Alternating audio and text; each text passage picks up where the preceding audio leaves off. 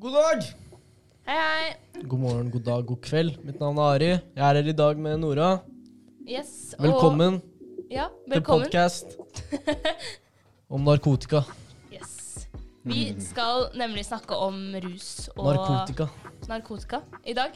Eh, og Are, dette er jo et tema du har hatt lyst til å snakke om veldig lenge. Er moren min hører på den her, så det er skikkelig fint at du Unnskyld, da. Men til sier, legger det frem sånn. hvorfor har du hatt lyst til å snakke om dette? Um, jeg syns det er veldig kult hvordan uh, all forskningen bak narkotika Hvordan det påvirker hjernen og kroppen vår. Og det er jo et litt sosioøkonomisk tema også. Det handler om eh, litt forskjellige ting. Det kan eh, kobles opp mot eh, så å si hvordan eh, alt i samfunnet er bygd opp rundt. Jeg personlig mener sånn, sånn hva, hadde, hva hadde Norge vært uten alkohol, liksom? Det hadde Oi. Nei, men skjønner du Ja, mener? er Sånn, samfunnet er såpass såpass ja. eller i Norge, er det ikke, alt, kulturen, da. Det er, handler veldig om kultur, liksom.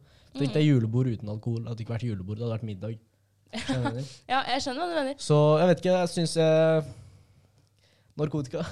jeg vet ikke hva Vi mer vil, jo, vi eh, vil jo gjerne snakke om eh, altså narkotika, men også om hvordan samfunnet snakker om narkotika. Mm. Og hvordan det blir sett på i dagens samfunn. Om det å være åpen og ærlig, og eh, hvordan man kan balansere narkotika på, en måte, på en god måte i det samfunnet vi Fordi det har, jo, det har jo blitt litt tabu, tabutema, i hvert fall. I hvert fall sånn heroin og opium, opium og sånt, liksom. Sånn.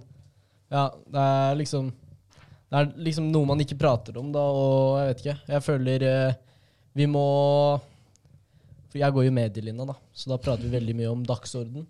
Ja. Og pressen har som en samfunnsrolle, som en av samfunnsrollene deres, er å slippe til for alle i samfunnet. Gjøre at alle minoriteter skal bli hørt og sånt. Og jeg føler narkomane, rusmisbrukere, ikke alltid blir hørt i media. Og derfor vil jeg ha med en som har hatt litt eh, eh, fortid Ja. med det her. Jeg vet ikke om det er riktig å si eller ikke, men eh, ja. Og derfor har vi invitert eh, Sturla og Anders. Yes. Tusen takk. Vi har nemlig med oss to veldig kule gjester i dag. Vi har med oss eh, programlederne i en annen podkast, nemlig Skravleklassen. Eh, og Anders, du er jo psykolog, eh, mens Sturla, du er tidligere rusmisbruker. Eller jeg vet ikke om du vil si tidligere, eller Jeg ville tenkt tidligere, jeg vet ikke. Det er det nesten bare Sturla som vet. Ja, det er det nesten bare Sturla som vet. Det er et halvt år siden du har sprukket, er det ikke? ikke? Jeg er, ikke så, jeg er ikke så opptatt av de begrepene sånn som Anders kanskje er. eh, Rusmisbruker, rusavhengig. Men eh, jeg har jo hatt en fortid med mye problematisk eh, bruk av rus, da. Det kan du si. Ja. Mm. Kan ikke dere fortelle litt om hvordan eh, dere var som ungdom? Sturla, du kan begynne hvis du vil. Men nei, vent da, nå syns jeg vi går litt kjapt der. Jeg vil først høre litt om eh, Vi har ikke hørt noe mer enn Sturla, annet enn at han er eh, tidligere rusmisbruker. Det er jo mer til en person enn det. Mm. Sturla, du er tidligere skuespiller, eller skuespiller nå også. Du er kronikkforfatter. Du er samfunnsdebattant. Og en Mm. briljant programleder i Skravleklassen sammen med Anders. Takk, takk, takk. Så ja, det Nei, jeg har min vi ville Ja, ha deg med. Eh, Nei, jeg vokste opp på Hovseter. eh, Litt eh, eldre enn eh, Carpe Diem. Men jeg husker jo de lekte rundt med smokk og sånn når de var små. 0768 er det det som er eh, Nei, vent, da. 0751 er det jeg er fra. Mm. Du vokste oss sammen med Julie Andem. Ja, jeg vokste opp eh, parallelt med Julian. Eh, og hvorfor som ble liksom Hovseter en sånn eh, hub for kreativitet eh, tidlig Var på det- 80-tallet? Var det det? Tar du over, tar du over programleder nå? Eh, Nei, altså For det første så er det jo, hvis du skal svare seriøst på spørsmålet, så er det jo flere ting. Det ene er at Steinerskolen ligger på Setter. Da lærer man å spikke, spikke og spille blokkfløyte og sånn. Det f- fører jo til kreativitet og hasj. Vel, eh, jeg lurer på om det var Joakim Trier eller noe sånt som sa i sin tid at eh, hvis du går på Steinerskolen, så blir du enten narkoman eller eh, statsminister. Det var liksom Mm. Jens Stoltenberg gikk der, og mange mange slitne av byens fugler har gått på Steinerskolen. Men det andre er jo at alle som hører litt på hiphop og Carpe Diem og sånn, vet jo at Hovseter er litt sånn østkanten på vestkanten, da. Mm. Vi har jo 88-blokka, som er sånn sagnomsust eh, sosialboligkompleks. Eh, det er ikke akkurat en skyskraper, men da jeg var liten, så var det nesten som en skyskraper. Det var en svær blokk fullt med rare alkoholikere og utlendinger. og altså sånn Da jeg var liten, da, så var det, da snakka man jo sånn. Der er det utlendinger, og der er det alkoholikere, og der er det det ene og det andre, og der lukter det masse rare krydder og masse rare stoffer og sniffere og Jeg husker en gang jeg så, så, så jeg sånne vi var veldig, vi, vi, vi var veldig opptatt av 88-blokka.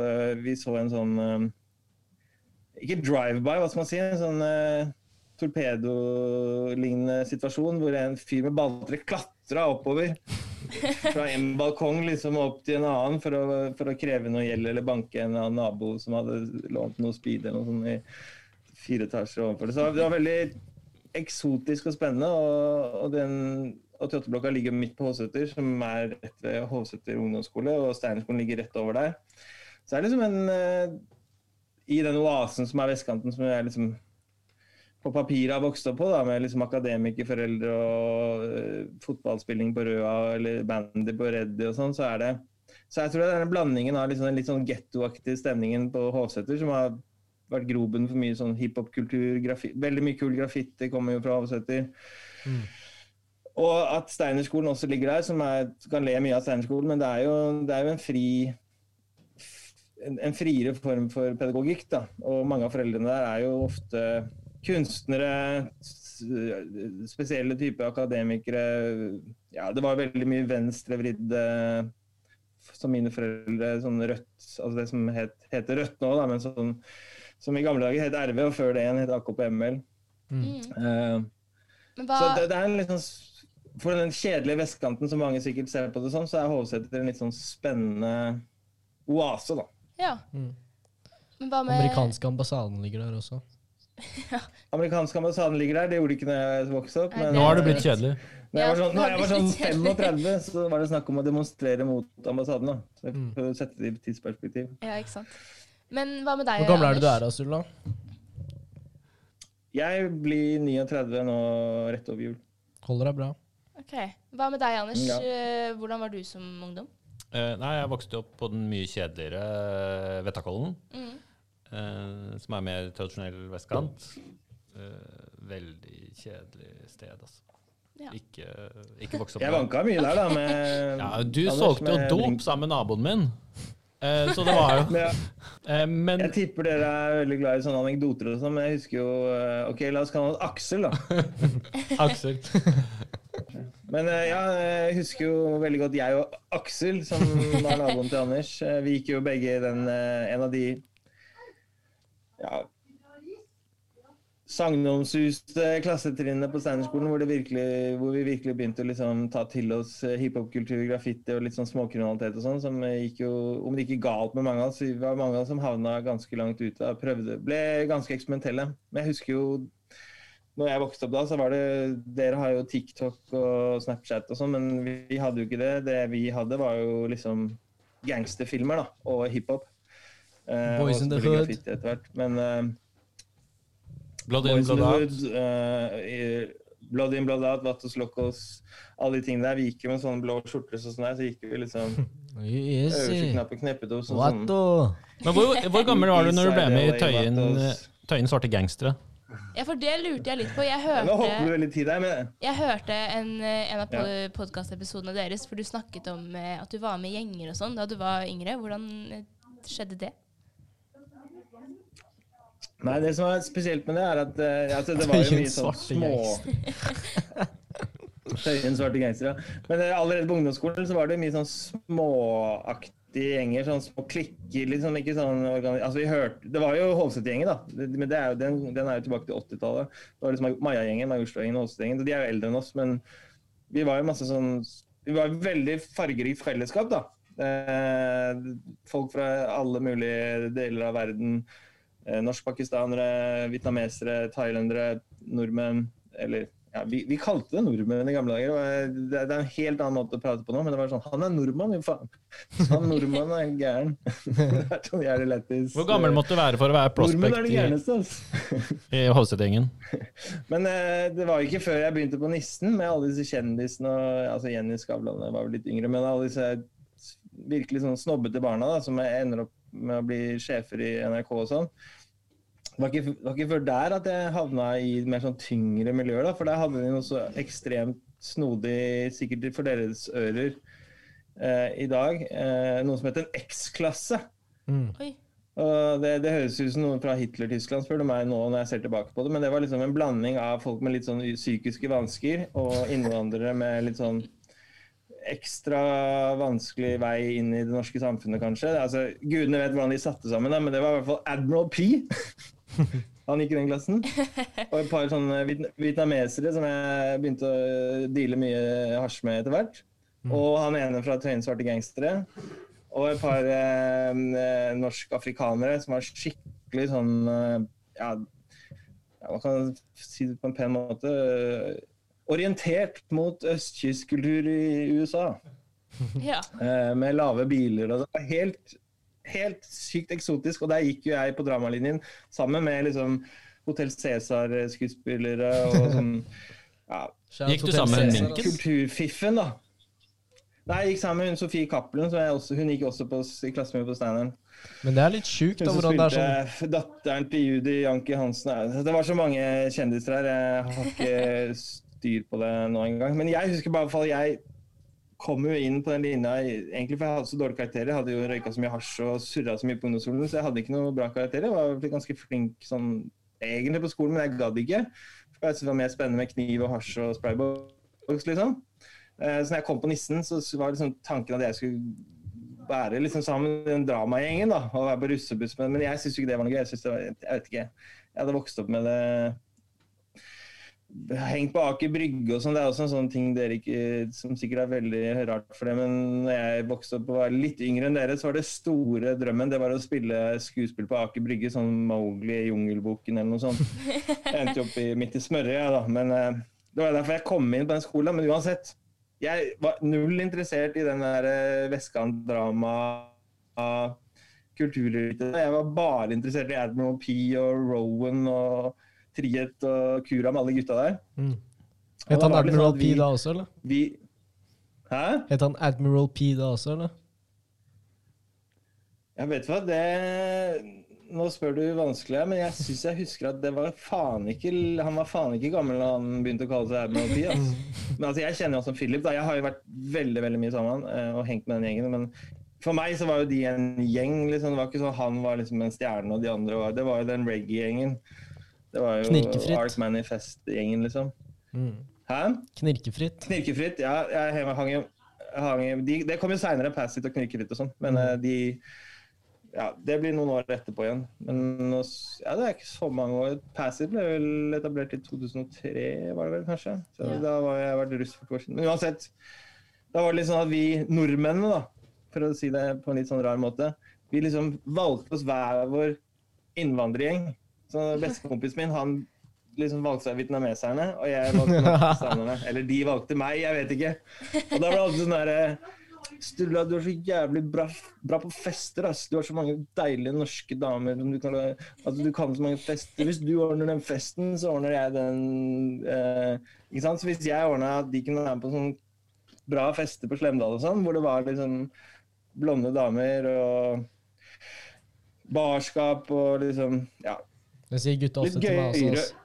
Større villaer, det var gøyere, ikke sant? Fordi, fordi Tøyen-gutta går på fest på Slemdal. Mm. Så kunne jeg liksom vite at jeg hadde Hvis, hvis jeg fikk noe bråk med en eller annen litt sånn småtøff potetfyr fra Kanskje fra ja, Vinneren, da, eller Bærum eller noe sånt, så hadde jeg pakistaner i ryggen. Ikke sant? Så det var, det var utrolig spennende tider. Det var stas. Men det var også en det, ja, det var stas, men også sånn, jeg, jeg, jeg, er litt sånn redd for å snakke om det nå, for på den tiden så var det liksom sånn Ja, det var, det var noe eksotisk uh, med forskjellige kulturer på en sånn litt sånn naiv måte. Det var sånn ja, Pakistanerne er sånn, og vietnameserne er sånn, og liksom Det føltes helt naturlig på den tiden, da. Vi snakka jo sånn om oss selv også, i gåsehudene. Nå mener jeg ikke at vi er forskjellige sånn sett, men, men jeg føler at nå er det liksom så veldig lett å havne ut i at eh, ja, men er det er du rasist, liksom? Er du, du mener at pakistanere er annerledes enn vietnamesere og sånn? Mm.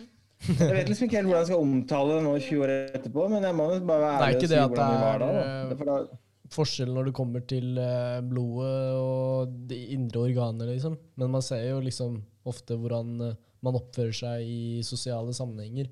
Handler jo om eh, hvordan Ja. man er oppdratt og hvilken kultur, liksom. Så det er jo helt forskjellig kultur i Mhm. Kosovo og en, der hvor jeg er fra, der foreldrene mine er fra, og er i Norge, fra? da. Hva sa du? Kosovo? Yes. Du er fra Kosovo? Oh, ja. Foreldrene mine er derfra. Veldig Ja. mange venner fra, Mm. Yes. Albanerne. har veldig mange venner fra Kosovo også. Mm. Men hvis vi skal Albanerne er de gærneste, ass! Det er de gærneste, ass. Det er de du aldri bråker med, ass. Du veit da òg! Ikke leik leik, da. Det er derfor Nora aldri er gæren i den der Men albanerne, de, de, de, de leker aldri smart sånn første gangen, liksom. Du må virkelig Hvis det, hvis det, hvis det shit goes down, liksom, da henter du albanerne. Det var mye lættis sånn øh, Jeg savner litt den tiden, da. Det var litt anarki, liksom- føler jeg. Det er det det mm. Hvis vi skal sette i gang litt, så eh, Er lurer jeg på Er å være bare i gang? Jo, jo. Men jeg har et lite spørsmål spørsmål til dere. Um, hvordan mener dere det er lurt å snakke med ungdom om rus? Altså på en god måte? Jeg vet ikke om dere har noen tanker om det? Nå vil jeg først høre Anders sitt perspektiv på dette. Beklager, Ja, Det vil jeg også. Det vil jeg også. Um, først og fremst er jeg veldig nysgjerrig på ungdom og rus. Det har vi snakket om i podkasten vår også. Hva er det dere ruser dere på? Kommer helt an på oss. Nei, jeg vet ikke. Jeg, jeg, jeg vet ikke om rus Altså hva rus, hva er det, liksom? Nei, det er ofte liksom hvis du skal regulere følelsene dine opp eller ned eller bort eller rundt, eller Mm. eh, Så er, er, bruker du liksom kanskje noe alkohol, eller noe kaffe, eller MDMA, eller amfetamin, eller du gamer, eller du uh, kaster deg utfor uh, høye fjell i, i fallskjerm, eller du, du gjør et eller annet for å stimulere deg selv, da. Ja. Min, eh, min rus er bading. Jeg er ekstremt glad i å bade i havet. Det er kanskje, Og Pepsi Max. De to tingene er kanskje de jeg, Jeg liker mest. Ja. Mm. Så du og Sturle er litt like på det. Eh, Ja. hav, havbading og Pepsi Max. ja. Ja. Jeg bada for to uker siden. Jeg bada forrige uke, faktisk. Så Oi. yes. Nei. Det var det forrige uke. Men, men kaller du dette rus? Nei, jeg kaller det jo bading. Jeg vet ikke, jeg kaller det jo ikke rus. Nei. Får du en rus opp? Greia, jeg tenker alt som liksom slipper ut litt sånn eh, endorfiner og litt sånn, det er en form for rus, altså. Tenker jeg, da. Ja.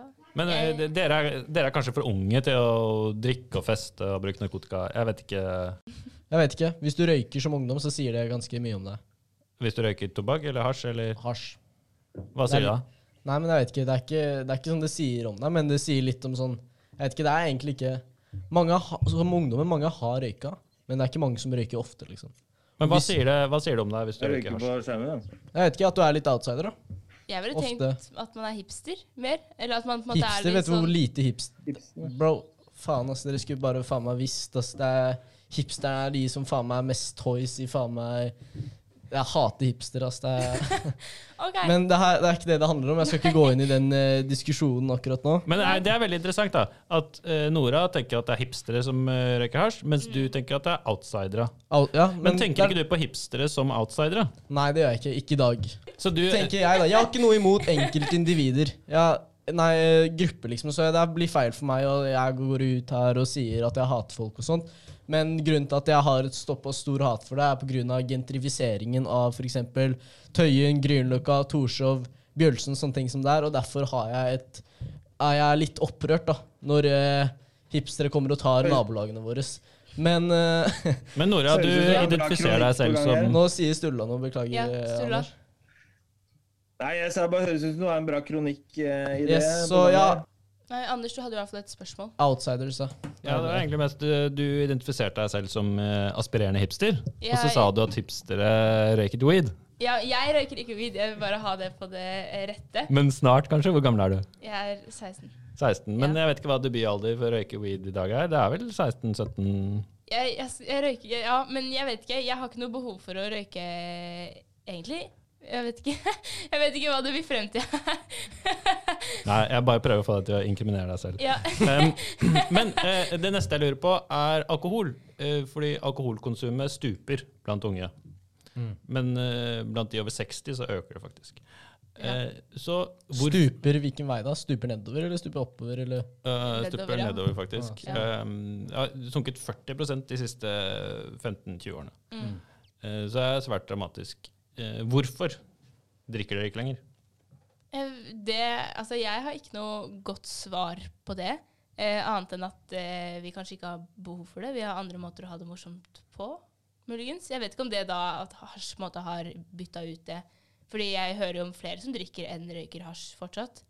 Eh, men kanskje det er flere som på en måte da heller velger å vente til jeg, til jeg er 18. Kanskje vi bare har blitt mer fornuftige. Jeg tror ikke det er det det handler om. jeg vet ikke. Jeg tror det handler om foreldrenes foreldrene sin rolle. Fordi før tabubelagt, det var ikke ungdommer har mer makt nå i hjemmene sine enn det de noen gang har hatt, tenker jeg da. At uh, hvis på 70-tallet eller 60-tallet, 50-tallet, når faren din sa noe, så skulle faen meg bli gjort. Så jeg mener, nå kan du diskutere rundt det, komme deg unna ting og sånne der ting.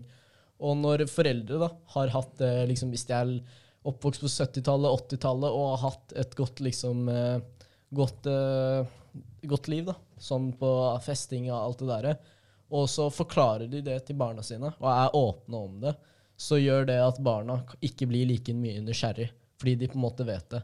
For eksempel, jeg har en kompis, faren hans har hatt en, hatt, vært på fest, liksom, hvis det sier dere noe. Hatt det gøy og, og vært veldig åpen med sønnen sin. alt det der, ikke sant? Sønnen har drukket kanskje én gang. Aldri røyka noe, aldri rørt noe som helst. Bare at faren har vært åpen. Så har du andre kompiser da, som er liksom foreldrene har vært dritstrenge, liksom. Og som liksom gjør sjuke greier, liksom. Så greia er at da, jeg tror det handler om at åpenheten blant foreldrene har blitt større. Og da gjør det at, eh, alkohol, at eh, ungdom ikke er like nysgjerrige, som gjør at alkoholkonsumet eh, stuper ned. Hvordan er foreldrene dine? Foreldrene mine er eh, Altså, vi, vi er med på det at vi kødder med det, på en måte. De, jo, de, de drikker jo, så, men ikke noe mer enn eh, normalt, på en måte. Eh, og de vil jo at jeg skal vente til jeg er 18, men de skjønner jo på en måte at det etter hvert kommer til å Eller at jeg er i et miljø hvor flere og flere drikker, men de mener at det er at det likevel er på en måte jeg som tar det valget, uavhengig av eh, mine venner, da. Så deres råd er å vente til etter 18. Og jeg har egentlig bare blitt enig med dem om at jeg skal snakke med dem om det. Men jeg har jo ikke noe mer enn det. Liksom. men hvorfor følger dere rådet deres? Hvorfor tenker dere ikke bare fuck it, yola, og nå skal jeg ut og drikke meg full, eller gjøre noe Jeg, vet ikke, jeg har en følelse at de kommer ulovlig? til å, jeg har en følelse at de kommer til å skjønne det hvis jeg kommer hjem og har drukket, liksom. Så jeg har ikke noe Det er ikke noe vits å lyve om det, på en måte. Og da er det like greit å bare ikke gjøre det. Sturla, hva med deg? Var det, eh, fordi foreldrene dine var liberale og drakk og hadde gruppesex, eh, så måtte du toppe deg?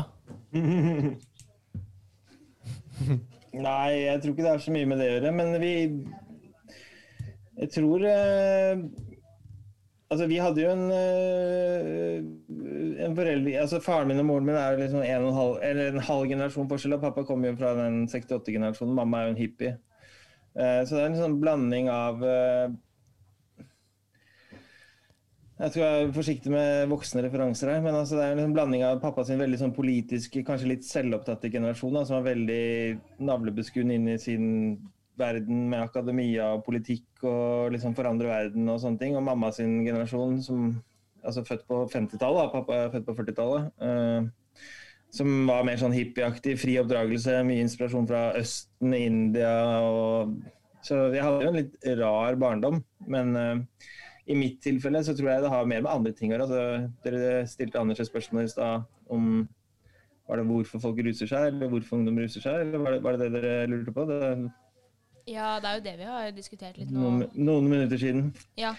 Ja, jeg tenker at eh, jeg, hører jo, jeg blir jo litt sånn skremt da når jeg hører dere snakke Måten dere snakker om det på. Eh, Du må ikke misforstå meg, men altså, dere bruker jo begreper som rusmisbruker og narkotika og sånn. For meg høres det ut som Dere høres ut som to gamle KrF-politikere fra 60-tallet, liksom. Det er sånn uh, hva er, Jeg skal finne på ord i dag bare for å få deg til å lure. ass. Narkotika er, narkotika er et konstruert begrep eh, Et nedverdigende ord. eh, FN ble enige om på 50-tallet for å liksom putte alle mulige, kanskje farlige stoffer oppi en sekk med masse ulike politiske agendaer i bakgrunnen om å eh, slå ned på f.eks. Vietnamkrig-motstanden i USA på 60-tallet. Det var jo en av eh, motivasjonene. Det har jo eh, altså Dere vet jo hvem Trump er, ikke sant? Donald, Ja. Donald Trump. Oransjemannen. Eh, men vi hadde jo Forbildet. fæle presidenter før i tiden òg. Vi hadde bl.a. en som heter Richard Nixon, som Ronald som president sto bak vel Jimmy Carter, litt sånn svak. Ja. Men eh, altså, for eksempel Nixon, da, som eh, måtte gå av pga. Watergate, han han var ikke en arkitekt, kan man si, men han var, han var jo verdens mektigste mann på den tiden hvor krigen mot narkotika virkelig tok av. da. Mm. Og da har jo flere av hans rådgivere, bl.a. en som heter John Ehrlichman, har jo innrømmet uh, i et intervju på 90-tallet, rett før han døde, at uh, kampen mot f.eks. cannabisbruk og psykedelika sånn var 90% handlet om eh, politikk. Da. Det handlet om å slå ned på svarte borgerrettsforkjempere, slå ned på Vietnam-motstandere, Mm. på hippier, på venstreradikale som ønsket å forandre samfunnet til det bedre. Altså, ta, en, ta en ligning da, og, og si at type Trump og hans rådgiver i dag kom eh, inn fra siden og skulle forby f.eks. Twitter. Da, eh, og finne masse forskjellige grunner til det. Det har vært mye diskusjon rundt uh, Twitter og Trump og, og, og hvordan han mener han blir sensurert og sånn. At de dytter foran seg masse. Nå, nå tror jeg ikke Trump ville klart å få til det, for han er såpass polariserende figur. Det er såpass mange som er obs på liksom, han, men i forhold til hva det var eh, når Nixon var president. Da. Men hvis han f.eks. fikk gjennom i samarbeid med type FN og sånn, vi skulle forby Twitter og sånn pga. det ene og det andre, og så viste det seg 20-30 år etterpå at det handla om politikk. Det er litt sammenlignbart. Da. Så når dere sitter og snakker om narkotika og rusmisbruk og sånn, så syns jeg det vitner om eh, at ungdommene kanskje er litt mer gammeldagse enn jeg hadde håpet. Eh, jeg er litt opptatt av å, å, å prøve å dekonstruere disse begrepene igjen. Og både å gå tilbake i tid og se på f.eks. at vi har ruset oss i 5000 år, eller som er 6000 år. Mm. Eh, Hva var det første narkotika? I antikken. Rus... Ru... Nei, det var jo det var ulike typer psykedeliske stoffer som folk brukte for å komme nærmere Gud, eller for å komme gjennom uh, ulike typer ritualer, eller eh, Altså man brukte rus i fødselsritualer og konfirmasjonsritualer i, i, i hele verden. eh, Helt, helt fra Sør-Amerika til Stillehavet, liksom. Og alt imellom. Eh, og rus er ikke i seg selv liksom, i et vakuum noe negativt. Det er ikke noe sånn at rus som Når dere sier narkotika, så tenker man det er noe negativt. Liksom. Det, er noe, det er noe svake mennesker driver med. Men som du snakket om, så bading kan jo være en rus. Det er jo en endorfinutløsning for deg. Ikke sant? Rus i seg selv er ikke noe negativt. Problemet er når det blir det man kaller kompulsiv rusbruk. Da, altså tvangsmessig bruk, hvor man ikke klarer å styre egen oppførsel i forhold til rus. Enten oppførsel, altså at man ikke klarer å oppføre seg når man drikker, eller at man ikke klarer å stoppe å drikke, eller at man ikke klarer å tenke på noe annet enn å drikke. altså At det styrer hverdagen. Da blir det en destruktiv oppførsel. Men da er jeg opptatt av kanskje eh, se litt på hva det handler om hos eh, menneskene. Er det er det rusmiddelet i seg selv som er problemet, eller er det at den personen som vennen til, La oss ta vennen til Ari, da. Som eh, røyker eh, mye, eller tar Ja, ut ifra helg, vennene til Nora kan bare formulere det, men jeg Altså. Til Nora. Nei, men jeg fikk, jeg fikk sånn mail hvor det stod at Aria, han gærne fra østkanten, og Nora er sånn flink pike som skal begynne på Blindern. Jeg er fra sofistikerte Grünerløkka. Er det ett sted ikke skal, så er det Grünerløkken. Blindern. Bare- Men som eh, marihuana, for eksempel. Nei, men altså, det, Det ble jo kalt marihuana fordi Nei, men altså, de som Det ble jo kalt marihuana for at eh, det skulle høres mer meksikansk ut og sånt, liksom. Og hvis man ser på ting som The 13th Amendment, liksom, da, Ja. som er uh, loven i USA som sier at slaveri Ja. er ulovlig utenom i fengsel. Så det som skjedde da, var at på 1800-tallet og tidlig 1900-tallet så fikk jo mørkhudede folk faen meg 20 år i fengsel for å gå over gata, liksom, sånn at de kunne bli brukt som indirekte som slaveri i fengsel. da. Og at det bare systemet har bygd på seg og blitt Ja, på 20 diskriminerende. På 20-tallet så, så man jo at jazzmusikere som eh, Ella eh, Det er mulig jeg blander her, men altså Ella Fitzgerald alle disse jazzdamene brukte jo Miles Davis litt senere, sånn, de brukte jo heroin. og alle burde jo lese Johan Ariens bok 'Chasing the Scream', som tar litt for seg den eh, kampen mot narkotika. Historien altså tilbake på 20-tallet, hvordan FBI Altså, dette høres helt sykt ut. De myndighetene i USA og FBI og etterretningstjenestene fryktet eh, spredningen av svart kultur, av jazzkultur. og av, eh, altså de, de, de, var livredde for at eh, svart undergrunnskultur, musikkultur, skulle få for mye påvirkning da, på resten av samfunnet. Og valgte å fokusere på eh, rusbruken i de miljøene. Altså, de hadde jo avisartikler om sånn craze, cocaine negros, mass raping, women in the south og sånn. Eh, som isolert sett muligens stemte et og annet tilfelle, men det var helt feil representasjon. fordi folk ruser seg i alle samfunnslag, alle hudfarger, alle religioner. Mm. Men det ensidige fokuset på at liksom svarte jazzmusikere brukte heroin og cannabis for å komme inn i en slags transe hvor de kanskje kunne liksom med den ene hånda eh, som en sånn rottefanger spille hvite, uskyldige mennesker inn i en sånn crazy tilstand med den syke jazzen sin, og den andre hånda liksom voldtok og, og drepte. Så det, det, er et veldig sånn i hvert fall i USA et sterkt radkomponent i den krigen mot narkotika som man ikke må være blind for. Men også et utrolig sterkt klassekomponent, da, hvor det, hvor det handlet om at de herskende klassene ville holde kontrollen. Og, og ikke sant, som jeg sa i stad, når den store Vietnamkrig-motstanden kom, så var det et effektivt virkemiddel å peke på at ja, men disse menneskene røyker hasj, disse menneskene bruker LSD, så vi skal ikke høre på de. Vi skal, vi skal ikke gi de en stemme. Eh, de, de, de, er narkomane, liksom. Eh, godt mulig de, de, også var det, men deres motstand mot Vietnamkrigen var veldig legitim. Så det, det har blitt et våpen, da, tenker jeg, politisk, å, å skille de narkomane fra de andre. Det, så begrepsbruken er også litt viktig her, mener jeg, da. Mm. Altså, når vi snakker om politikk, så kan vi jo ta Om informasjon, beklager. Nei, nei, det går helt fint. Hvis vi eh, først snakker om politikk, så kan vi jo først ta en liten runde innom eh, eh, legalisering også. Først så burde vi kanskje liksom ta en liten runde på hva det i det hele tatt betyr å legalisere. Altså, For mange ungdom så er jo det kanskje litt sånn Et ukjent begrep? Ja, litt ukjent begrep. Kan ikke du fortelle litt om det, Anders? Jeg kan ta dere gjennom debatten som, som går mm. nå. Det er akkurat blitt uh, Bent Høie satte ned en, en ruskommisjon uh, som har avlagt rapporten sin nå, uh, om avkriminalisering av narkotiske stoffer. hvor de anbefaler det. Og det er altså ikke legalisering, men det vil si at hvis du blir tatt med mindre mengder narkotika, så er ikke det lenger straffbart. Du skal ikke lenger kunne dømmes for det, du skal ikke puttes i fengsel. Uh, Prikk på rulleblad, ingenting? Nei, du må liksom snakke med en ruskonsulent, muligens.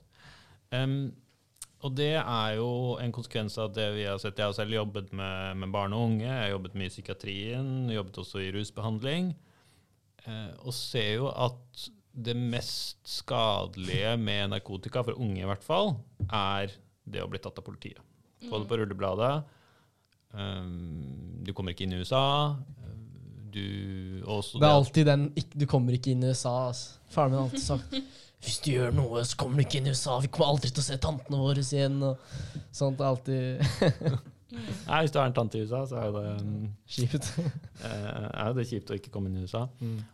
Um, når det er sagt, så er selvfølgelig narkotika det, er jo, det er jo, kan jo være farlig, det. Og det eh, henger jo bl.a. sammen med at det er ulovlig.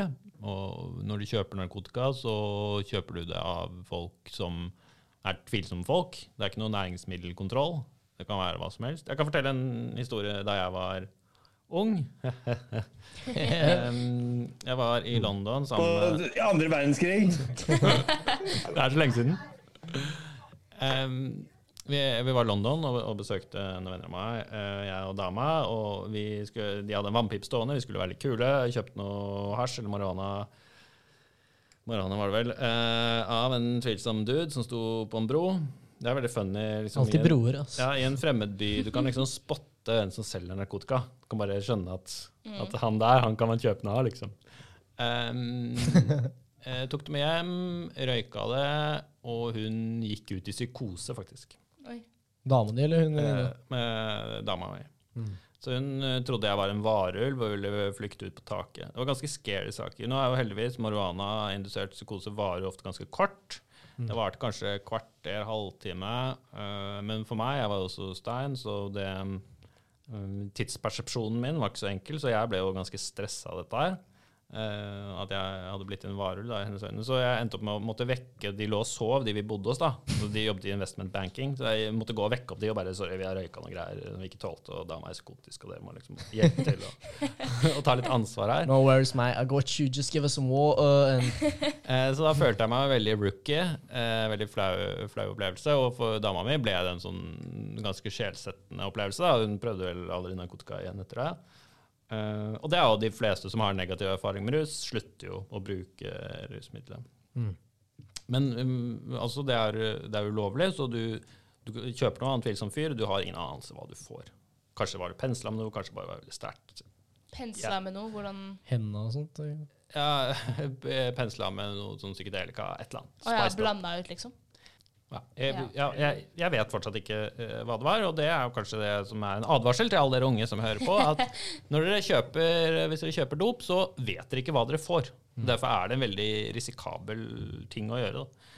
Um, men det er jo noen som har lyst til å prøve, prøve ut likevel. Det er jo veldig bra at ingen av dere er eh, nysgjerrig på narkotika. Eh, jeg har en teori om hvorfor, og hvorfor alkoholkonsumet stuper. Jeg kan komme tilbake til den etterpå. Um, eh, men de som er nysgjerrige på sånne ting, da, de blir da tvunget til å oppsøke et kriminelt miljø, om det er Sturla i Tøyen svarte gangstere, eller, eller, eller hvem det nå er. Eh, så folk som selger hasj, de driver jo ofte med andre, andre typer ting også. Eh, selger andre ting. Kanskje de har noe kokain, eller, eh, eller hva som helst. Um, så én, du kommer i kontakt med kriminelle. To, du vet ikke hva du får. Og tre, det er som en, en gateway til andre ting. Eh, og det ville jo, Hvis vi f.eks. hadde stolgt marihuana på Vinmonopolet, så hadde vi jo kvittet oss med de ulempene der. Så derfor eh, tenker, tenker jeg at eh, legalisering av marihuana er en veldig, veldig god idé. Um, det andre, er altså avkriminalisering. i- Det har jo tidligere vært liksom, at politiet har jaget rusmisbrukere rundt på, på plata. Um, tatt dem inn um, for eh, om det er ett et gram heroin eller to gram brukerdoser. Veldig stygg eh, Veldig stygg praksis at politiet har løpt rundt og jaget de svakeste i samfunnet. Ja. Det er bedre nå, at man, men problemet er at uh, alle som De sier at nå tar du ikke lenger brukere, du tar bare folk som selger. Men veldig mange uh, rusmisbrukere selger også, bl.a. for å finansiere eget forbruk. sånn at hvis du, du står da på plata med en femmer, da, selger, selger et par femmer. ja, fem gram oh, ja, okay. ok. En liten ball. Um, uh, selger litt. Uh, så Kule da er, heter det. En kule. Ja. da, da er du plutselig en langer. Og da kan det fortsatt stram- Eh, Så det den um, ruskommisjonen nå ønsker, er jo å, å heve eh, grensene for, for eget bruk. Da. Sånn at de um, små, småselgerne heller ikke skal bli straffet. Da. Mm. For det som er greia, da, eksempel Portugal hadde et sånt stort narkotikaproblem. Rusproblem, beklager Sturla. Uh, skal prøve å høres mer uh, ung ut og, og urban. Men de hadde et eh, ganske stor uh, rusproblem, og da tenkte jeg ok, greit, hva skal vi gjøre? Samla sånn masse politikere og sånn. Tenkte ok, greit, vi gjør det bare enda strengere, så folk blir redde og ikke tar det. Funka dritt. Det ble bare enda verre. Og til da så kom det noen uh, forskere fra Sveits, hvis jeg ikke tar feil, og så sa de hva med å prøve å gjøre det å behandle det som en sykdom istedenfor eh, som en kriminell handling. Og med en gang de gjorde det, tok en folk på syk, eh, sykehus og lagde sånn gruppeterapier og sånt, liksom. Da ble det mye bedre, og nå har Portugal, hvis jeg ikke tar feil, et av liksom verdens beste ruspolitikker, da, hvor eh, minst folk liksom tar de hardeste dopene og sånt. Ja, og det, La meg fortsette på det, det argumentet. Det er et godt argument i, i Portugal. Em, fordi i, i Portugal så har jo antall overdosedødsfall gått ned kraftig. Norge ligger på toppen av statistikken når det gjelder overdoser. En av grunnene til det er at i Norge så skyter man heroin, men i større Europa så røyker man i større grad i Spania og Portugal der blant annet. Og det, Um, når du skyter det, så, så er det mye sterkere, sånn du trenger mindre kvanta. Når du røyker heroin blir jo veldig mye dyrere. Men, uh, og fordi det er nettopp ulovlig, strenge straffer i Norge, så er jo heroin relativt sett dyrt. da. Så hvis det hadde blitt avkriminalisert, så hadde det vært enklere å i stedet røyke heroin. Og da hadde man sluppet overdosedødsfallene, rett og slett. Så jeg må innrømme at jeg vet ikke akkurat så mye om det med heroin. Eh, men jeg lurer litt på det med at altså Alkohol er jo lovlig, og det har aldersgrense 18 år. Og jeg tipper at eh, ulike narkotika også vil få en aldersgrense.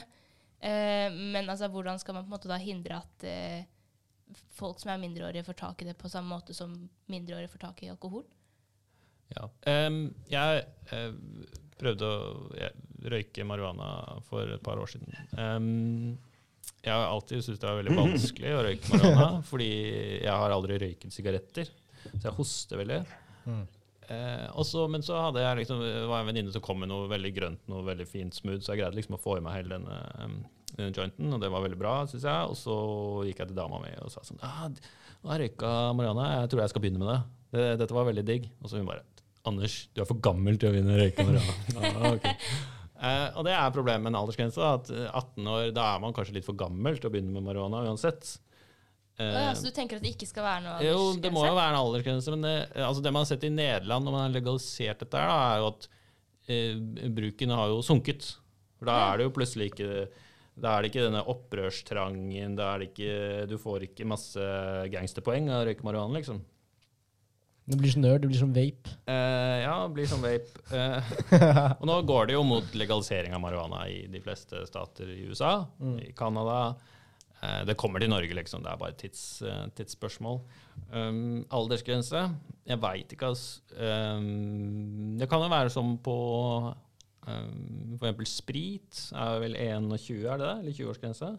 Ja, noe sånt. 21, er kanskje kanskje? de, noen sterke saker. 21, kanskje Ja, jeg vet ikke helt. OK, greit. Noen argumenterer for at man skal ha en kvote.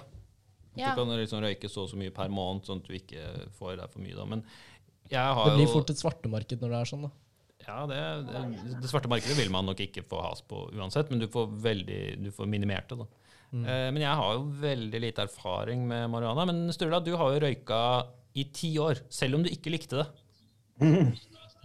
Hva var motivasjonen din for det? Uh, Det var kekt. nå er jeg mest opptatt av å svare på det spørsmålet jeg fikk, egentlig, først. Men uh, kan prøve å svare på begge deler samtidig. Ja. Men eh, du, du spurte om legalisering. mm, Det vil jeg i hvert fall svare på. Og rusreformen, fortell oss litt om det. Og det jeg tenker hva, ja. Jeg syns Anders eh, sa utrolig mye riktig og smart, som jeg ønsker ikke bare å gjenta han. Altså, jeg som har slitt med rus og til dels eh, vanka i byen og sånn, vet jo at det å bli jaga når man er desperat, det gir jo ingen mening. Det gjør jo bare at man blir enda mer desperat. Og jeg har pleid å gjøre en metafor om at for hver eh, kvarting da, med heroin for eksempel, som man blir fratatt av politiet, så er det jo liksom en gammel dame som mister en veske, eller eh, en dame som må selge kroppen sin enda en gang, eller Så det er jo en veldig trist eh, ligning. Et trist mattestykke.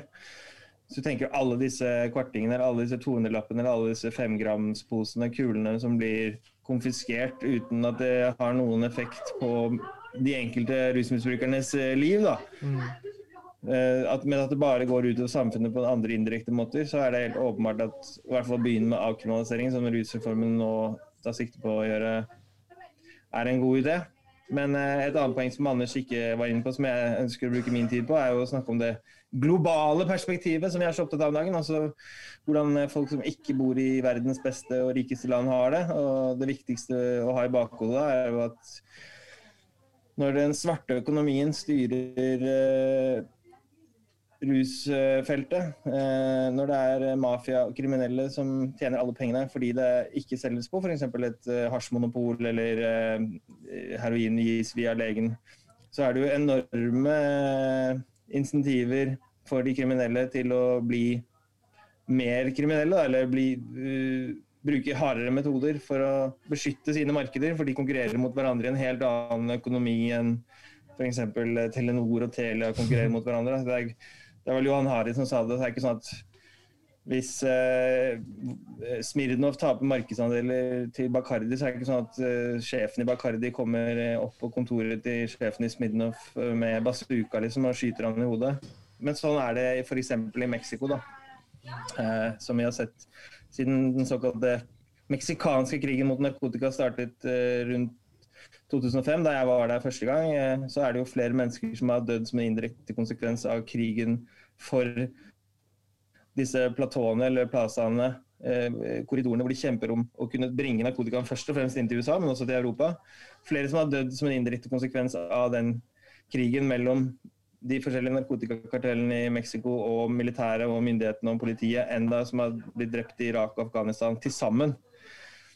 Mitt sterkeste argument for å, å, legalisere, og da mener jeg legalisere alt, mener jeg finne løsninger for å få alt inn i en hvit økonomi, det er jo å stagge denne grusomme mafiaøkonomien som styrer eh, narkotikaindustrien, eh, og alle de sivile livene som går tapt. Eh, ikke bare de sivile livene, men også, det er jo grusomt også når de skyter hverandre, selvfølgelig. Og de skyter jo ikke bare hverandre, de halshugger hverandre og brenner hverandre levende og graver hverandre levende. Så i hvert fall i denne tiden som vi er inne i nå, da, hvor det å, å, tenke globalt og være så opptatt av eh, Ikke så opptatt av, det er jo veldig bra, men være opptatt av hvordan alle mennesker har det i alle land og med alle bakgrunner, så syns jeg det kanskje er det viktigste argumentet for å finne nye løsninger på den ruspolitikken. Selv om det med Anders er inne på, med å jage desperate narkomane på plata er helt høl i huet, og det virker mot sin hensikt. og det koster bare enormt mye penger hvis man tar med alle regnestykkene. Så synes jeg det viktigste er å tenke globalt. Altså. For hver gang vi kjøper cannabis eller også etter hvert heroin eh, på det svarte markedet, så er det penger i lommene til grusomme mordere i Mexico som terroriserer sin lokalbefolkning. Og, og okay. det er vårt ansvar å forandre på. Det er både politikernes ansvar å, å skifte kurs, men også dere unges ansvar å lese dere opp og oppdatere dere og, og snakke om det på en mer informert måte. da. Men det er, jo, det er, jo, det aller beste argumentet for å ikke bruke narkotika. er jo nettopp uh, alle livene ja. som går tapt uh, ute i verden. Særlig kokain. Kokain er det verste. Så Anders, du, jeg lurer på en ting. Kan jeg prøve heroin en gang uten å gjøre det en annen gang? Sånn, uten at det skal, trenger å bli en neste gang?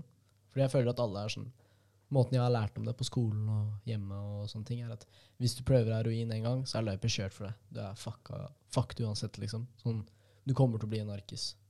Um, Narkoman. Beklager. Det viktigste er nok hva du har med deg inn eh, mm. når du prøver heroin. Også hvis du sliter med følelsesregulering, da, hvis du har opplevd nye traumer, eh, overgrep som barn, f.eks. slått mye som barn, vokst opp eh, kanskje med, uten foreldre eller med eh, under krig eller sånne ting, eh, så er du veldig sårbar. da.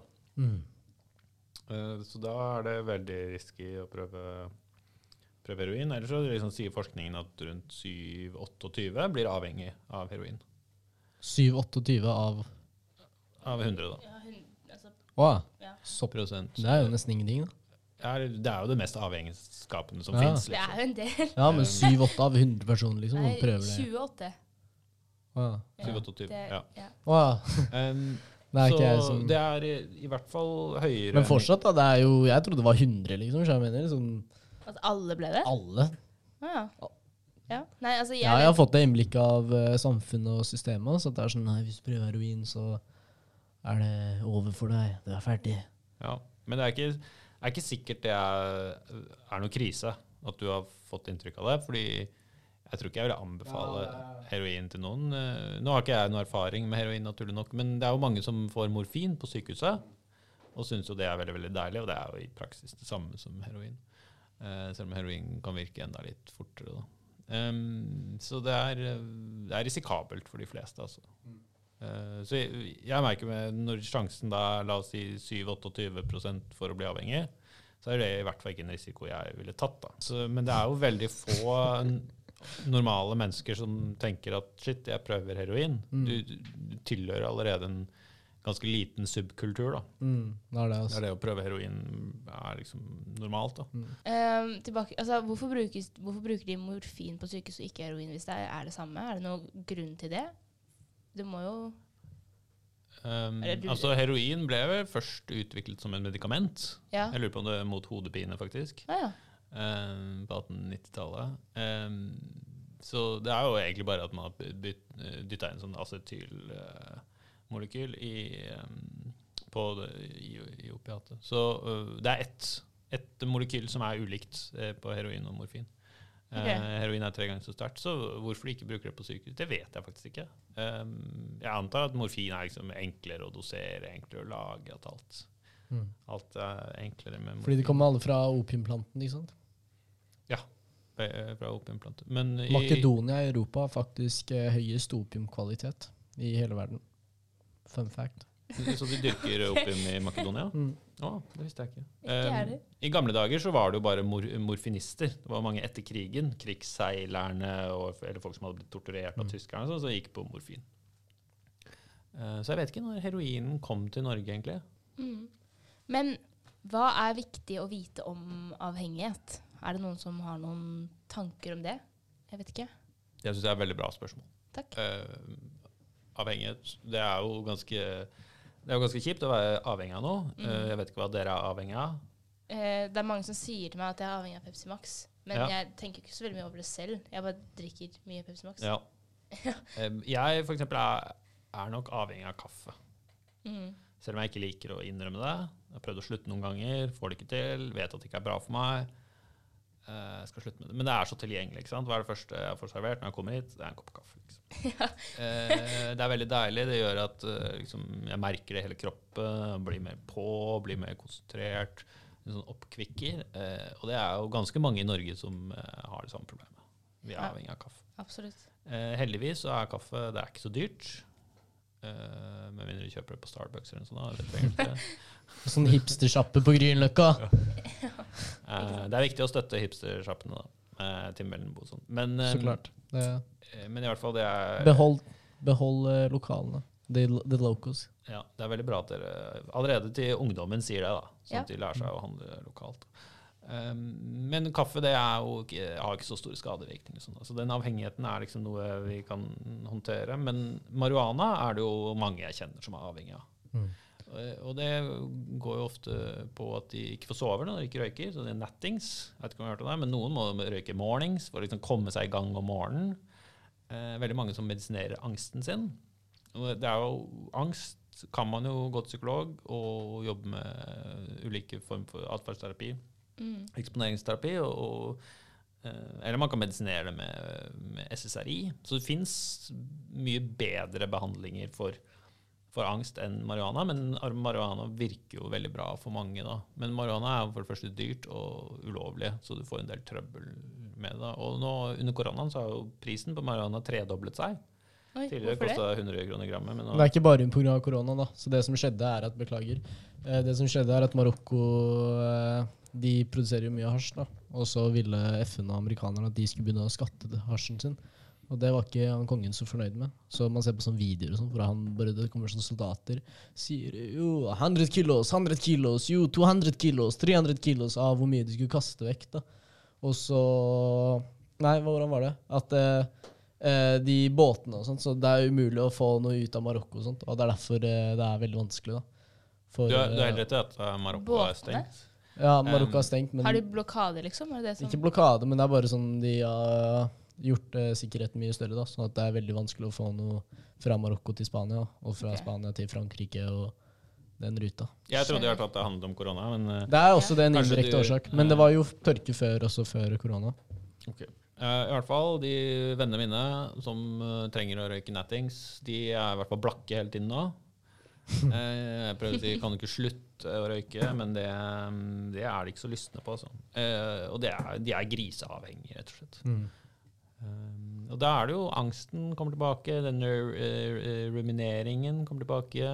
Det er gjerne folk med traumer, kjipe barndommer, eh, som gjør at du er ekstra sårbar for å bli avhengig. Da. Men jo Man kan jo bli avhengig av, av mange ting. Da. Alt som på en måte er sentralstimulerende og, og regulerer følelsene våre. Um, heroin er jo selvfølgelig tusen ganger verre, men jeg kjenner jo ingen. Jeg kjenner jo bare Sturla som misbruker heroin. Eh, og det har han jo brukt de beste årene av sitt liv til å prøve å komme seg ut av. Eh, kokain er jo en grusom avhengighet. Eh, som det virker som folk også sliter med å eh, sliter med å komme seg ut av. Jeg kjenner heller ingen som, uh, som bruker kokain, og det har jeg ikke lyst til å, å gjøre heller. Ikke bare at du blir en drittsekk når du går på kokain, men det handler også om det etiske aspektet. Altså når, hvis du kjøper kokain, så støtter du liksom disse jævlige dopkartellene i Sør-Amerika som uh, koker folk. Uh. Men det syns jeg ikke vi skal gå ut og si, at folk som tar uh, kokain, er drittsekker. Det er stort antall. Grunnen til at det sel sel selges for 1000 kroner per gram, er fordi folk er villige til å kjøpe, på det, kjøpe, kjøpe det. Og, så det er veldig normalt, i hvert fall i Oslo, å ta kokain og sånt. Ja, det er altfor Men- normalt, det skal jeg være enig med deg men, Men jeg er jeg ikke enig med at folk- folk som tar det, er drittsekker. men jeg jeg syns ikke at folk må stå til ansvar for det de gjør. Det syns jeg, men eh, jeg tror ikke de veit så mye om, eller har så mye kunnskap da, om eh, hvordan det kommer til Norge og sånt. Jeg vil uh, kritisere de kokainbrukerne litt mer, ja. Ja, jeg gjør det. Og jeg synes dere har en veldig, det er veldig bra at dere har den podkasten her. Sånn at hvis det er noen kokainbrukere der ute, så tenk på det. Ja. Hvem dere kjøper kokain fra. At det er, eh, det er noen små barn i Mexico som kanskje har dødd for å frakte denne kokainen. Er det ikke det derfor dere lager podkast? lokalt. Fordi Jo. dere ønsker å gjøre verden til et litt bedre sted? Ja. Shop lokalt, spis økologisk. Ikke bruk kokain. eh, ikke bruk Ikke sant. kokain. Ikke sant? Um, vi har et lite eh, dilemma, eller en eh, slags tryllestav, som vi gjerne vil gi deg eh, litt sånn på tampen. Um, hvis du hadde hatt en tryllestav og du kunne endret én ting i verden, hva som helst trenger ikke å ha noe med det vi har snakket om nå å gjøre egentlig, hva ville du endret? Jeg ville gjort mennesket mye mer empatisk. Mm, det er Så vi kunne hatt omsorg for menneskene rundt oss og menneskene på andre kontinenter. Og neste generasjon. Kult. Det er bra sagt, altså. kult. Og hvis du hadde samme tryllestaven og skulle endret noe personlig, hva ville du endret da? Uh, nå, tro det eller ei, så begynner jeg egentlig å akseptere meg selv. Ja, For den det jeg er, det er jo egentlig det beste Eh, svaret. At jeg begynner liksom å Og det tenker jeg at dere der ute også bør akseptere den dere er. Um, å slutte, Det er kanskje noe som skjer når man blir eldre, at man slutter å være så opptatt av å endre seg selv. Mm. Uh, og så heller liksom se Prøve å finne ut hvem man er. Hvis jeg skal gi et råd til dere lyttere, finne ut hvem du er. akseptere det. Og slutt å liksom drømme om å være noen annen. Um, men det er ikke meningen å lure meg unna spørsmålet deres. For jeg, det er jo ting jeg, jeg gjerne skulle endret på ved meg selv. Kanskje at jeg skulle være, vært litt mer strukturert. Men det er jo fordeler med å være ustrukturert også. Da blir jeg jo litt mer kreativ. Um, og jeg, kanskje jeg skulle vært litt Jeg skulle ikke vært snillere heller, for da hadde jeg vært dumsnill. Uh, kanskje være litt mer tålmodig Men det er ikke noe, er ikke noe vits å være for tålmodig heller. eh. Jeg liker deg som du er, Anders. Ja, tusen takk. Eh, og det er ikke noe, det er ikke noe perfekt. eh, Definitivt ikke. Men um, jeg, jeg skjønner ikke hvorfor vi skal Hvorfor skal vi gå rundt og drømme om å være noen andre enn de vi er? Det er det beste svaret vi har hatt på det spørsmålet hittil i, hittil i denne podkastens historie. faktisk. Det vil jeg faktisk påstå. Det var veldig veldig godt svart. Tusen takk, Nora. Bare helt på tampen da, så vil vi gjerne stille deg et spørsmål som vi egentlig stiller alle gjestene våre. Um, hvis du hadde visst det, det du vet nå, hvilke, altså, hva ville du sagt til 16-17 år, 16 eller 17 år gamle Sturla? Ikke begynn på Westerdals. Begynn på Blindern isteden, og lær deg noe ordentlig. Kjempebra. kjempebra. Herlig. Tusen takk for at du kunne være med, og for at du tar deg tid i en eh, hektisk hverdag til å prate med noen eh, ungdommer. We love you. Så Jeg håper digger å være med, og jeg digger dere. Og jeg skulle gjerne sittet her en time til. eh, Og det var litt tekniske problemer, men jeg, jeg har en søster som har kommet helt til Sørlandet for å feire bursdagen sin med nevøene sine, og det er jeg som står ansvarlig for hele festen. Så Det jeg er må helt greit. Men jeg kommer gjerne tilbake og har masse mer å snakke om eh, disse tingene. Og skulle gjerne kommet inn på mental helse og sosiale medier og masse andre ting. Så inviter meg tilbake. Og så inviterer vi dere til vår podkast. Ja, Lykke til på bursdagen, da. Ja, supert. Tusen takk. Hilse alle fra Nora. Ari og Anders og Mathias. Ha en fin og- kveld. Ha det bra. Ha det. Ha det. Vi holder kontakten. Eh, Men hvis du hadde visst det du vet nå, da. Etter eh, snart en doktorgrad, master og bachelor, regner jeg med. Ja, profesjonsstudie, men det er omtrent det samme. Ja. Hva hadde du sagt til eh, 16-17 år gamle Anders? Ja, det var det eh, Sturla også fikk spørsmål om som jeg tenkte på noe lurt. Um, et par ting. For det første, lag en plan med livet ditt. Mm. Eh, for jeg, jeg har aldri hatt en plan. Livet mitt har vært veldig veldig tilfeldig. Uh, Men er ikke det halve moroa? jo, det er litt moro, men det gjør ofte at du ender opp i situasjoner som ikke er så komfortable. da. Eh, Men det er det som er bra, da. Du må seek on comfort.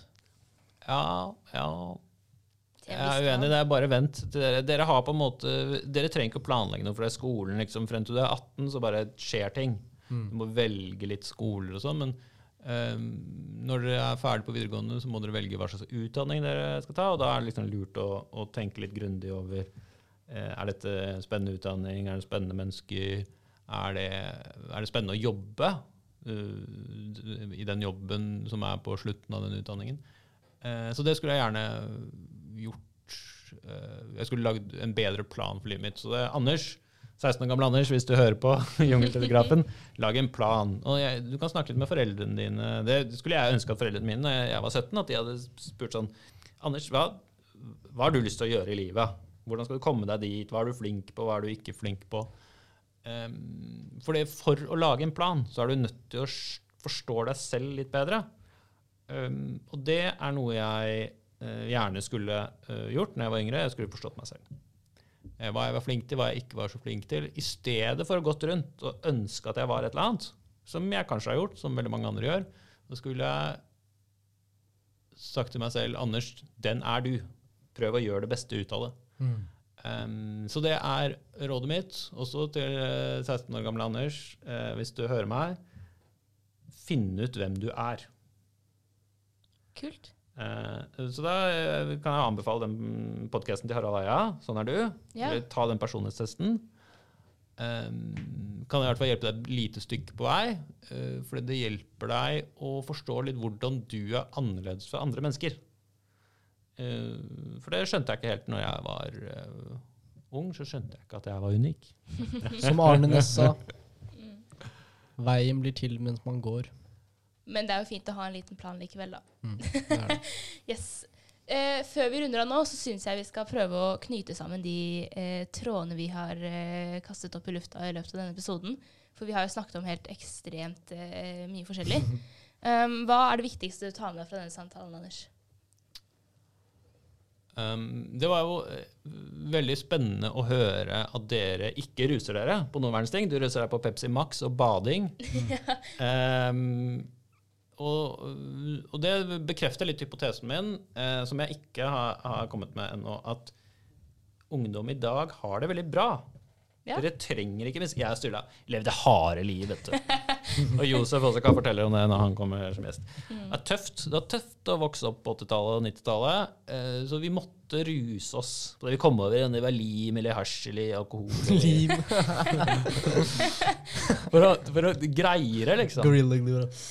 Eh, og vi snakket ikke om følelsene våre, og foreldrene våre slo oss. og ikke meningen å sette dere i dårlig lys. Eh, mamma og pappa de slo meg ikke, altså. Men eh, det, det var selvfølgelig mange som ble slått. Uh, så vi, vi undertrykte følelsene våre istedenfor å identifisere dem, forstå dem og snakke om dem. Uh, og det var kanskje først i alkoholrus at vi greide å, agere på følelsene våre. Altså vi, det å liksom møte damer Vi drakk jo før vi hooket opp, opp med damer. Nå vet jeg ikke dere med sex, f.eks., men jeg liksom antar at dere kan ha sex uten alkohol. Siden du, Nora, du ruser deg ikke på noen ting, men Men faktisk for ungdommer så er det nesten vanligere hvis uten Ja, jeg tror det nesten er vanligere å ha sex på fest enn å ta med deg en Invitere en jente hjem og være urusa og ha sex med henne.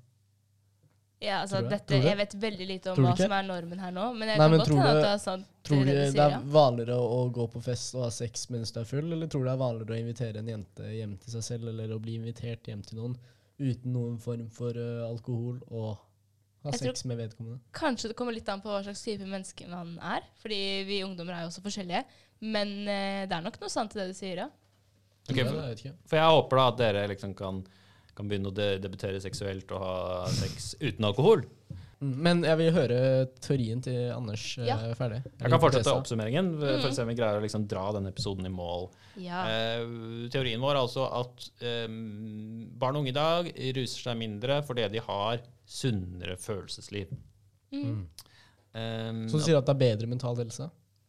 ja, ja, jeg tror det. Når jeg møter unge i dag, det er kanskje litt selektert hvem jeg møter, da, men jeg møter jo mye sånn flott norsk ungdom som dere. Jeg møter, Takk, Anders. Men liksom de på min alder, Josef og Sturla, er sånn jævla skada liksom. Eh, og de eh, Så i dag eh, sunn, sunn ungdom som eh, vil noe med livet, og de har veldig gode relasjoner til foreldrene sine. Og det Som jeg sa tidligere. Ja. Ja. Det var den teorien. Det var Sånn når dere skal liksom lage en plan og forstå dere selv, så kan dere liksom sparre med foreldrene deres. Eh, og dere kan liksom få råd av liksom, bør jeg dra til USA, eller bør jeg studere det, eller sånne. Em, så det, dere slipper å, eh, å selvmedisinere dere med all denne rusen. Så øh, det er jeg egentlig veldig glad for å komme hit i dag og forstå at dere, er, dere kan så lite om rus. Selv om Ari har lest litt på Wikipedia, eh, så har dere veldig lite egen erfaring med rus. Dere har lite erfaring med venner som ruser seg. Eh, så det tenker jeg er veldig eh, et gode i samfunnet i dag, og jeg er veldig optimistisk for liksom at dere, deres generasjon greier å, å gjøre en del ting i livet som vår generasjon måtte ruse oss for å gjøre, og ikke minst foreldregenerasjonen. At dere kanskje vil da bli voksne tidligere. Gjøre voksne til, og nå er det jo en verden som skal reddes. Klimaendringene kommer og tar oss hvis ikke dere greier å skape politisk endring. Dere har, så dere har ikke tid til å ruse dere. Nei, det tror jeg faktisk du har ganske rett i. Jeg tror ungdommen i dag er veldig opptatt med mye annet. Og dere er jo så ambisiøse. Dere har lagd en podkast allerede i en alder av 16 år, mens vi var jo 36 før vi starta. Så dere, dere ligger veldig langt foran på mange, mange områder i livet. Yes. Så det var vel liksom oppsummeringen. At dere, dere er så uh, i, i vater at dere ikke trenger rus. Så dette var egentlig en veldig overfladisk eh, episode. Og hvis du der ute, du hipsteren som røyker litt weed av og til, og weedprisen har tredoblet seg, og du sliter med inkasso osv., søk hjelp. Ja, yes. det er ikke noe Og med ikke de, tvil om Tusen det. takk og med de uh, ordene så kan vi vel egentlig avslutte. Shout til eh, Sturle og Anders. Fantastiske gjester. Uten Yes. tvil et av mine favorittepisoder. Mm, tusen, tusen takk. En Takk for liten kort applaus. Ses neste søndag. Takk for å være her. Vi preikes. Og tusen takk til eh, lyttere og alle eh, som eh, engasjerer seg på Instagram. Følg oss på Instagram!